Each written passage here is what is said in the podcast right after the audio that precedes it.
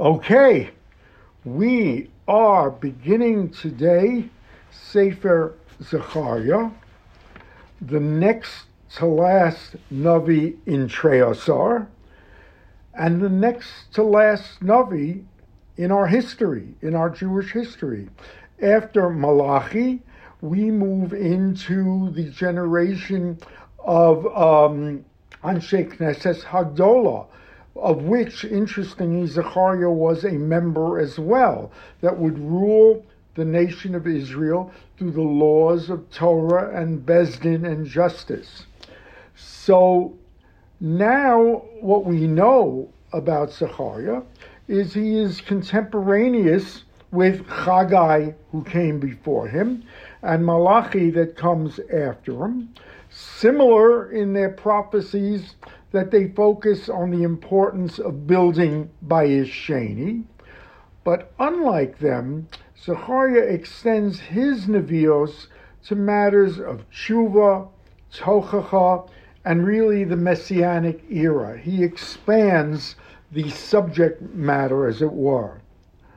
Unlike them as well, his visions are extremely cryptic, extremely esoteric, and cloudy and often defiant of interpretation. So much so uh, that in several prakim, Zechariah requires a malach standing at his side to interpret what he was seeing. And so the question is, as Rashi explains, uh, and let me quote it to you, Nevuos Zechariah stumahi ma'od. They are hidden, his visions. Ki yeshbo maros domos lachalom. There are visions similar to a dream, hanitan lepisron, that scream out for interpretation. Ve'ein anu yecholim la'amod al chatimas pisrono. We cannot understand or agree on what is the the pisron, the interpretation, ad yavo v'yora more tzedek, until it happens.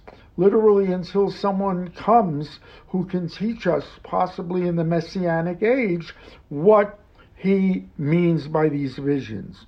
Ulafi hayacholet, and Rashi says apologetically, according to my ability, um, etain lev uh, litav hamikros, I will concentrate on the interpretation of one specific uh, commentator, that's uh, Yonasan. And so we see Rashi just throws up his hands, as do other commentators. So the question is, what is happening here? Some Meforshim say, including the Radak, that perhaps the koach of Nevuah is fading. Perhaps the clarity of vision that the Kadosh Baruch Hu gave to his Nevi'im is now slowly, imperceptibly being withdrawn, getting us ready for the end. Uh, Rambam refers to Zechariah as a lesser prophet. Uh, and this could be the reason that it is a slow, imperceptible withdrawal of Ruach HaNevuah, and you see it in Zechariah's lack of clarity, um, obscurity, cryptic vision.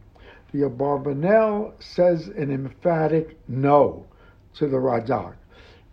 Logically, he's in the same era in between Haggai, which we have learned, and Malachi, which Amir said we will learn, and yet they the bookends, Chagai and Malachi, are perfectly clear, are perfectly rational, as it were, in the interpretation. So saying Nevuah was withdrawn and specifically applying it to Zechariah doesn't make sense. So with that, let us begin and take out what we can through the various Meforshim. Pasuk Aleph.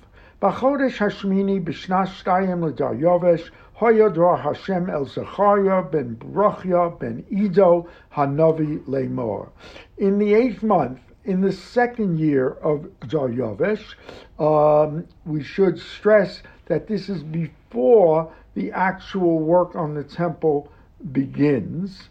Um, come, the word comes to Zechariah ben Brechia ben Ido, and the Mefarshim say when the Navi or the Tanakh takes the trouble to mention the Navi's father or grandfather by name, it is a sign of his yichus that they too were Nevi'im. So Brechia, and we know Ido was a Navi because we have come uh, to encounter his name before. Says the Navi, Kotzav Hashem alavosechem, Kotzav. You're going to get a history lesson now that the Kadosh Baruch Hu had a terrible wrath against your ancestors. Rashi explains alavosechem shebedor churban habayis. In that first churban habayis, that generation that lived there, the Kadosh Baruch Hu had terrible anger against them. And you said to them, Ko amar Hashem tzvaot, shuvu elai. The Kadosh Baruch Hu begged them, return to me, nu'um Hashem tzvaot, v'ashuv aleichem, amar Hashem tzvaot. Return to me, and we've seen this Navi um, rhetorical device in Yeshayahu and Yirmiyahu, return to me, and I will return to you. What is novel here is the use of the word svakot, legions, as it were. Zechariah is probably the first Navi, or the only Navi, to use that expression. We will see he will use it again and again, Hashem Svakot. And what it is meant to imply is that the totality of Israel is to be included. When I say Tzvakot, I mean the entire nation, the ten tribes. And that, of course, is casting a prayerful look of prophecy to the Achris Hayomim, when all the tribes, the ten, will be reunited again. Al tiyu avosechem. Do not be like your fathers, continued the Navi. Asher koru alehem haneviyim harishonim, that the first prophets, we saw them all, Yirmiyahu, Yeshayahu, Yecheskel, call to them, Lemar, Ko Amar Hashem Svaot, Shuvu nami darchechem horaim. Return from your evil ways, umalallechem, and your sins horaim. The lo shamu, they did not listen. The lo hikshivu, elain um Hashem. They did not listen to me. So they were the targets of my great wrath. Avosechem ayehem. So today, where are your ancestors? In other words, they were punished they received just what I prophesied they would receive. Um, so Avosechem Ayehem, where are they? The Hanaviyim Halaolam Yichyu, interesting metaphorical device. And the Nevi'im, will they survive forever? And the way Rashi explains it is if you're going to say, yeah, our fathers are not alive, but either of the Nevi'im who prophesied them. You've proven nothing. So I would answer you that they led different kinds of lives and different kinds of deaths. The Nevi'im who came to them died. Yes, eventually all die, but they died a life of tzidkus and a blessed life of olam haba. Your fathers did not. Moreover, it could be, says the Radak, a remez of um, that where are you think the Nevi'im last forever? Um, that do you think Nevi'us is going to last eternally? That this could be a signal that yes, there is going to be a withdrawal from your midst. Um,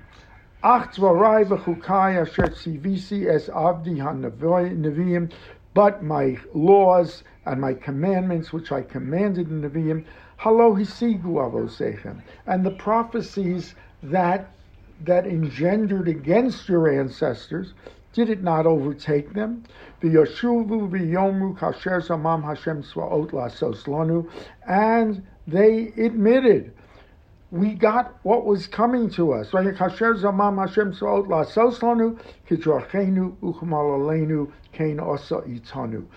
were the first to recognize that yes, they got, as it were, what they deserved. And now we get to the first prophecy of Zechariah. Bayom Esrim Ba'arba La'ashte Osar Chodesh in the um, 24th day of the 10th month, Hu Chodesh Shvat. We have to stop here because Shvat, the name Shvat, represents one of the first times, if not the first times, in Tanakh that we use the name given, or we took rather, from the Babylonians. The Babylonian months were in Aramaic. We have no such counterpart. In the Torah, it's uh, Chodesh Rishon, Chodesh Sheni. We use the names in Aramaic that we acquired in our captivity in Bavel, and we took with them, and we took them with us to Eretz Yisrael when we rebuilt the temple. Rambam asked, why didn't we change these names? Why do we keep these names? Nisan, Iyar, Tammuz, Elul, they're Babylonian. The Rambam says we did it as a zecher, a zikaron, that this were the names we used in our captivity. Now, when we say them, we are reminded of how free we are in our own land. So, whenever you see a name know that it is the Aramaic counterpart that we are using. So this Nevuah is in Chodesh Shvat, and it repeats Zechariah's Yirche Zechariah ben Birchyahu ben Ido Hanavi Lemor, saying, Ra'isi halayla, I saw this night, Vihine ish rochev al sus, and a man is riding al sus adom, a red horse. V'hu omeid bein hahadasim asher b'mitzula, and he is standing in a pool of willow trees that are in a body of water. V'acharov susim, and behind him are three horses, bridleless, adumim, red, shrukim, we're not even sure what color shrukim, some say it is a mixture of red and white, ulavadim, and white. So there are three horses behind us. The Medrash, of course, tells us Ish Rochev al Sus usually refers to a Malach, and the Malach it usually refers to is Gavriel.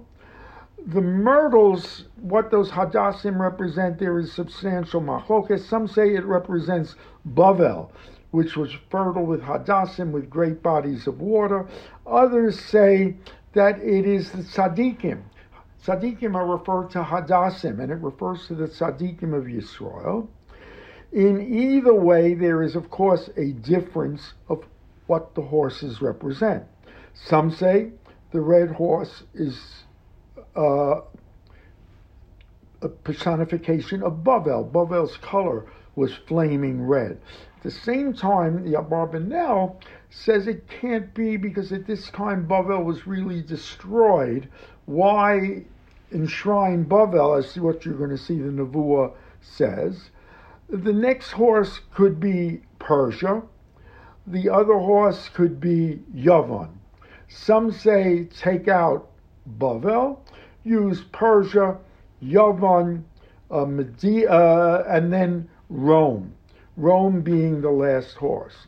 Some, interestingly, Barbanel says the whole vision refers to Alexander, the conquest of Alexander, who is, of course, going to conquer the Greek Empire.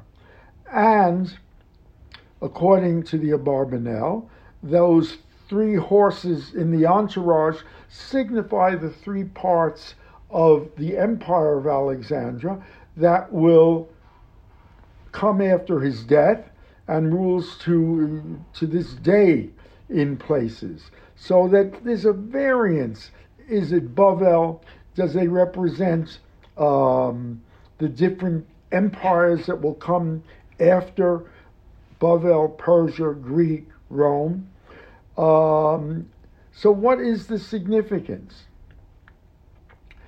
He doesn't know, which is very interesting. Zechariah doesn't have an answer. And I said, Ma ele Adoni, what are these? What are you showing me? Vayomer Eli Hamalach, and now the Malach speaks. So now wait, is this the Malach sitting on that first horse, Gabriel, or is it a second Malach that appears? And there is considerable um, debate on this. Hadover ki ani arecha, and the Malach says to me, we're not sure which one, says Mahe Mo'ela. Assumedly, it's the second Malach. We'll tell him, what, what are these? What is it about? And he says, I will show you. Vayan ha'isha omeid bein ha'chadisim, and the horseback rider that is standing among the myrtles, Vayomer ele asher shalach Hashem lisalech ba'aretz. I have been sent by the Kadosh Baruch Hu to lead these horses and my riders throughout the length and breadth of the world. Vayanu es malach Hashem homeid ben hadasim vayomru hisalachnu va'oretz. And we traverse the whole world. We've traversed these empires that each horse is said to signify. V'hinei kol ha'oretz yoshevet v'shoketet. And we found to our surprise, these empires are tranquil. They're peaceful. And they are peaceful in contrast to the tremendous death and destruction in the land of Israel. And that's the purpose, is to draw the conquest, or the contrast rather, how they are living in relative peace, these great evil empires, and Israel is suffering uh, tremendously. Vayan Malach Hashem, and the Malach of Hashem, again, we're not sure the Malach on the horse or the Malach standing by Zechariah. Vayan Hashem says, Ad Masai Atar Lo Terachem Es Yushalayim. How long, Kadosh Baruch Hu, are you going to lack compassion on Yerushalayim, Vesore Yehuda, and the cities of Judea, Asher Za'am Tozeh Shivim Shana. It is 70 years that they have had your anger, your kas, your fury. Vayan Hashem es Hamalach Kadosh Baruch Hu answers the Malach Hadover who spoke. Dvarim tovim divrehem dvarim nuchamim. There are going to be. He answers him with wonderful words, with wonderful words of consolation in Nechama. Vayomer Eli Hamalach Hadover, the speaking angel, answers me. Krolemor, proclaim as follows. Ko Amar Hashem Tzvaot, Kinesi Yerushalayim. Yes, I have been jealous, even vengeful on Yerushalayim Ulitzion, Kinagedola, a great vengeance, a great jealousy. The kotzaf gadol ani kotzef al hagoyim hashananim. And now I have tremendous anger on these empires that you have described ashananim as being resting in tranquility. Asher ani kotzafti ma'at vehema asu This is a Torah wide uh, concept that yes, I commanded them, I, Ani Katsafti, I used them for my anger against you. Um, you saw in Bris Haben Absarim that he describes that they will go down to Egypt and the Egyptians will persecute them. So then we see these other things that Bavel, Asher were instruments of the Kadosh Baruch Hu punishing his people. But then the question is, so why are they being punished? They're being punished because they went far beyond what was their original mandate. Asher ani katsafti ma'at v'hema azu They exceeded the mandate as it was, inflicting everything beyond what I had intended for. This, of course, will raise a question of Bechira Chavshit that does not the Kadosh Baruch Hu able to foretell that they will exceed that, and that is the subject of debate that had been best postponed for later. Lachain, therefore, Ko Amar Hashem, Shavti Yushalayim Barachamim Beisi Boneba Num Hashem. I will return to Jerusalem in compassion, in mercy. Beisi Boneba, my house will be built there, Num Hashem Swaot.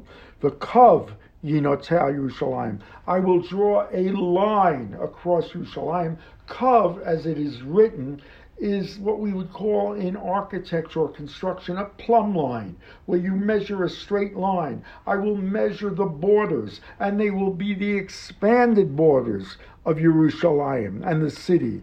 Od krolemar koamar Hashem Svaod, and again I will proclaim, O tifutsena orei mito, I will expand tifutsena. They will burst out of their boundaries. V'nichem Hashem od es Sion, uvachar od Yerushalayim. I will take to me again Sion and choose again for my own the city of Yerushalayim. And so we end the first vision of Zechariah mysterious, arcane, cryptic, but at least with an ending that promises nechama, that promises a return to Beis Yisrael and to the building of the Beis Hamikdash.